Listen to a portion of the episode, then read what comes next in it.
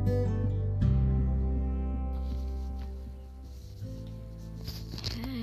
balik lagi di sini bareng aku Idul.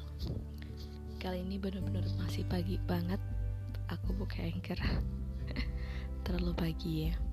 Jadi em, episode 4 kali ini yang mau dibahas apa sih kira-kira gitu ya.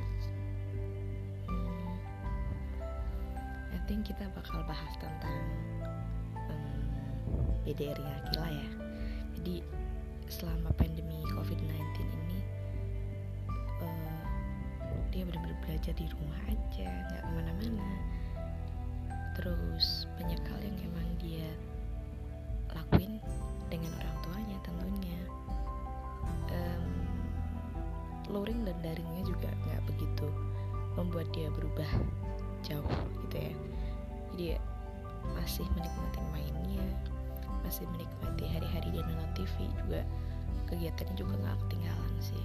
Ya mungkin adalah satu dua gitu yang kalau dia bilang ehm, iya udah gitu. Besok aja apa gimana? gitu. Ya udah kita nurut aja sama dia karena dia tahu kemampuan dia gitu ya. Kalau dia pe- pengen ngirim tugas aja tuh harus bener-bener lihat dulu gitu punya temannya kayak apa gitu. Gitu sih terus kira-kira apa aja sih bener-bener yang kayak kendalanya gitu loh. Kalau di Akila sendiri kayaknya nggak ada kendala. Dia nggak ada nggak ada sesuatu yang menghambat sih ya. Jadi baik-baik aja. Cuman kendalanya di sinyal terus lampu padam gitu aja sih. Terus em, kemampuan dia nangkep kegiatan atau pembelajaran darinya juga aku bisa mengakui bahwa dia eh, termasuk cukup cepat ya. Kalau teman-temannya tuh kebanyakan emang dari ibunya sendiri yang lebih ingin anaknya ini menonjol anaknya ini seperti apa. Tapi kalau Akila sendiri sih semampunya dia aja gitu.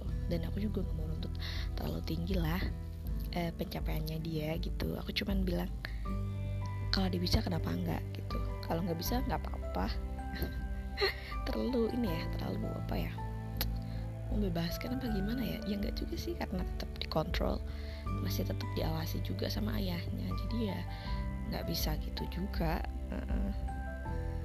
Hmm, terus dampaknya setelah hampir satu tahun gitu ya dia BDR di rumah itu sebenarnya sih nggak nggak begitu banyak.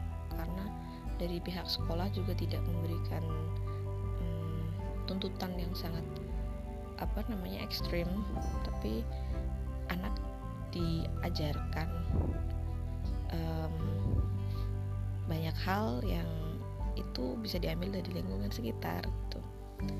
Mungkin sih yang yang paling sering dirasakan adalah handphone ya gadgetnya itu yang nggak bisa lepas tapi mm, bersyukur hampir dua bulan ini dia agak-agak agak-agak lupa sama handphone. Kemarin baru dua hari yang lalu dia inget lagi karena dia ketemu sama handphonenya. Handphonenya udah diumpetin gitu kan sama ayahnya. Tapi em, ternyata ada satu kejadian dia mau nyari gunting. Eh ketemu ya kan? Dan dan itu nggak sengaja ketemunya. Ketemunya nggak sengaja banget. Dia dia naik naik gitu kan di rak rak gitu terus nyari di laci-laci kecil gitu laci-laci yang emang kan ada laci-laci buat taruh tempat tempat-tempat em, nah itu buku-buku catatan atau kartu-kartu gitu kan itu dibuka sama dia di bawah situ ada diambil. Oke gitu. Kasih aturan main lah nanti kalau ada alarm atau eh, ada nada dering bunyi berarti Akila sudah selesai main handphone. Oke dia nurut. Tapi emang agak susah ya karena mintanya tuh dengan kejer banget gitu loh nangis kan udah kecanduan hampir lebih dari empat tahun. Gitu. Dan kemarin dua bulan dia sama sekali nggak megang.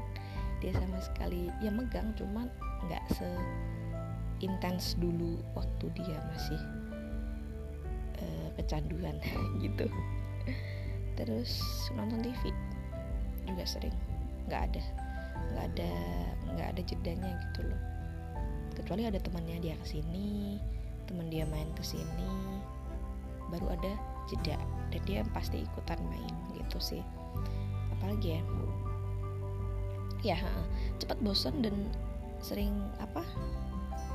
Pokoknya cari-cari perhatian gitu loh. Jadi suasana rumah kalau dia nggak nggak nggak serak ya udah gitu dia tinggalin dia nggak mau lagi. Pasti ngomong sama ayahnya atau kalau nggak sama kakeknya neneknya ibunya juga. Ngomong kalau dia bosen dia nggak seneng dia udah kayak kok nggak ganti-ganti ya suasananya? Kok begini terus ya? Katanya. Dia pernah ngomong dia bosen dia capek. Aku capek ah main di rumah terus gitu. Ya udah gitu. Kita udah waktunya dia harus refresh pikirannya juga. Harus bener-bener kayak kita kembalikan lagi. Terus kita ajak keluar atau paling enggak ke rumah kakak sepupunya udah itu udah udah bikin dia refresh lagi gitu udah bikin dia semangat dan ceria lagi. Terus sering apa ya capernya itu bukan karena dia butuh sesuatu sih enggak. Capernya mah lebih yang kayak pengen diperhatiin gitu loh manggil-manggil terus gitu. Tapi ya nggak apa-apa sih karena emang emang fungsinya BDR emang. Salah satunya itu tadi untuk um, apa namanya ikatan antar ayah ibu dan anak ini lebih uh, intens lagi gitu. Terus moodnya swing sekali dia sering juga marah-marah. Sering sih sering kadang tiba-tiba marah gitu kan. Nggak ada yang nggak ada yang ngapa-ngapain dia sebenarnya cuma ngomong ya udah taruh aja kalau nggak mau gitu kan ayahnya. Tapi dia langsung nangis gitu aja. Kok ayah nggak sayang sama aku sih? Kok ayah gini-gini? Ya itu itu itu sering sih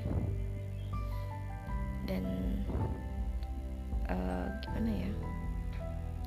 Mau dibilang apa namanya? Mandiri ya nggak mandiri mandiri banget. Mau dibilang dia bisa diatur juga enggak juga. Dia juga sama aja kayak kita kita ini gitu kan. Emang, emang begitu sih. Mood swing mood swingnya itu lebih lebih parah menurutku tapi ya nggak apa-apa sih nggak apa-apa aku aku bilangnya ya mungkin akan ada waktunya nanti dia berhenti gitu kan mood swingnya. Karena emang belum belum bisa ngomong dia nggak belum bisa mengungkapkan hal-hal yang hal-hal yang ingin dia ungkapkan. Apalagi ya terus sisi positifnya adalah sekarang dia lebih bisa uh, menikmati lingkungannya terus dapat perhatian full dari ayahnya dari ibunya. Terus uh, tapi sih yang yang negatifnya banyak karena dia sulit fokus terus apalagi ya uh, what she sees is what she always want. Jadi kalau dia ngelihat apa di, di, di TV atau bahkan punya orang lain gitu itu dia mau juga gitu. Suatu saat kita nonton TV bareng ya kan. Pas acara bikin lapar dia mungkin entah itu lapar entah itu ingin gitu dan nggak lapar banget gitu maksudnya. Dia pingin uh, makan yang dimakan si inces gitu kan. Aduh susah banget nyarinya di mana gitu. Kan nggak mungkin juga. Ya udahlah kita kita inisiatif aja bikin mie gitu kan. Yang dimakan inces kebetulan mie mie apa? Mie ayam kalau nggak salah mie ayam. Kita bikin mie buat dia dikasih sosis gitu. Ya udahlah seadanya aja yang penting dia mau dan dia um, appreciate my tadi loh masakan aku gitu kan. Dan dia ngerti kalau ya ya kan nggak ada ayam jam segini. Beli di mana? Ya udah pakai sosis aja deh. Ya udah oke. Okay. dia termasuk yang kayak gitu loh yang yang bisa mengapresiasi uh, hasil yang orang lain buat untuk dia gitu. Seneng juga sih sebenarnya karena kemarin tuh dia pas nonton TV gitu kan nonton di clouding itu nanya ke ibunya ke aku nanya gitu bu bu bu artinya no no fast food just eating health itu apa? gitu apa sih? gitu kan aku nggak tahu ya belum belum ngeliat di Claudine waktu itu. Terus pas aku lagi nyetrika gitu sambil nonton dia juga dia juga ikutan nonton. Di situ uh, emang bener-bener ada kata-kata itu. No fast food just nah itu diinget sama dia. Dan aku tahu artinya tapi aku diam aja karena selama ini dia belum bisa melakukan itu gitu. Ya tahu sendiri ya kan uh, kalau bisa kan kita nggak usah makan uh, fast food gitu. Hanya memakan makanan yang sehat. Tapi dia selama ini masih makan sosis masih makan yang pokoknya fast food junk food gitu dia masih makan. Dan aku belum bisa menerapkan itu. Makanya waktu ditanya artinya apa aku kayak bersalah banget ya gitu. Ngerasa kayak ya harusnya sih iya bisa gitu. Nggak makan mie nggak makan itu. Tapi ya udahlah nggak apa-apa. Sering berjalannya waktu nanti akan berubah sendiri kok.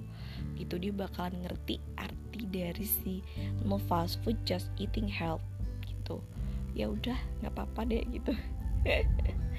Karena emang uh, saat ini kita sama-sama terus berusaha untuk membangun moodnya dia gitu kan.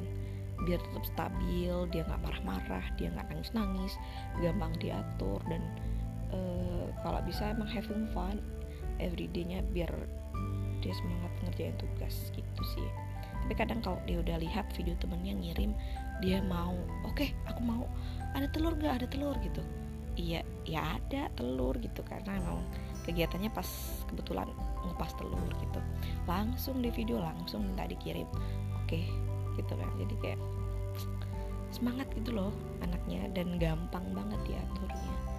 Dan yang kita coba hari ini adalah untuk menstabilkan tadi loh moodnya ada yang udah bagus itu jangan sampai turun.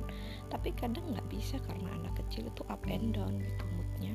Swing sekali beda dengan kita yang tiba-tiba bisa berubah senyum padahal tadi habis marah-marah gitu kan. Gitu sih.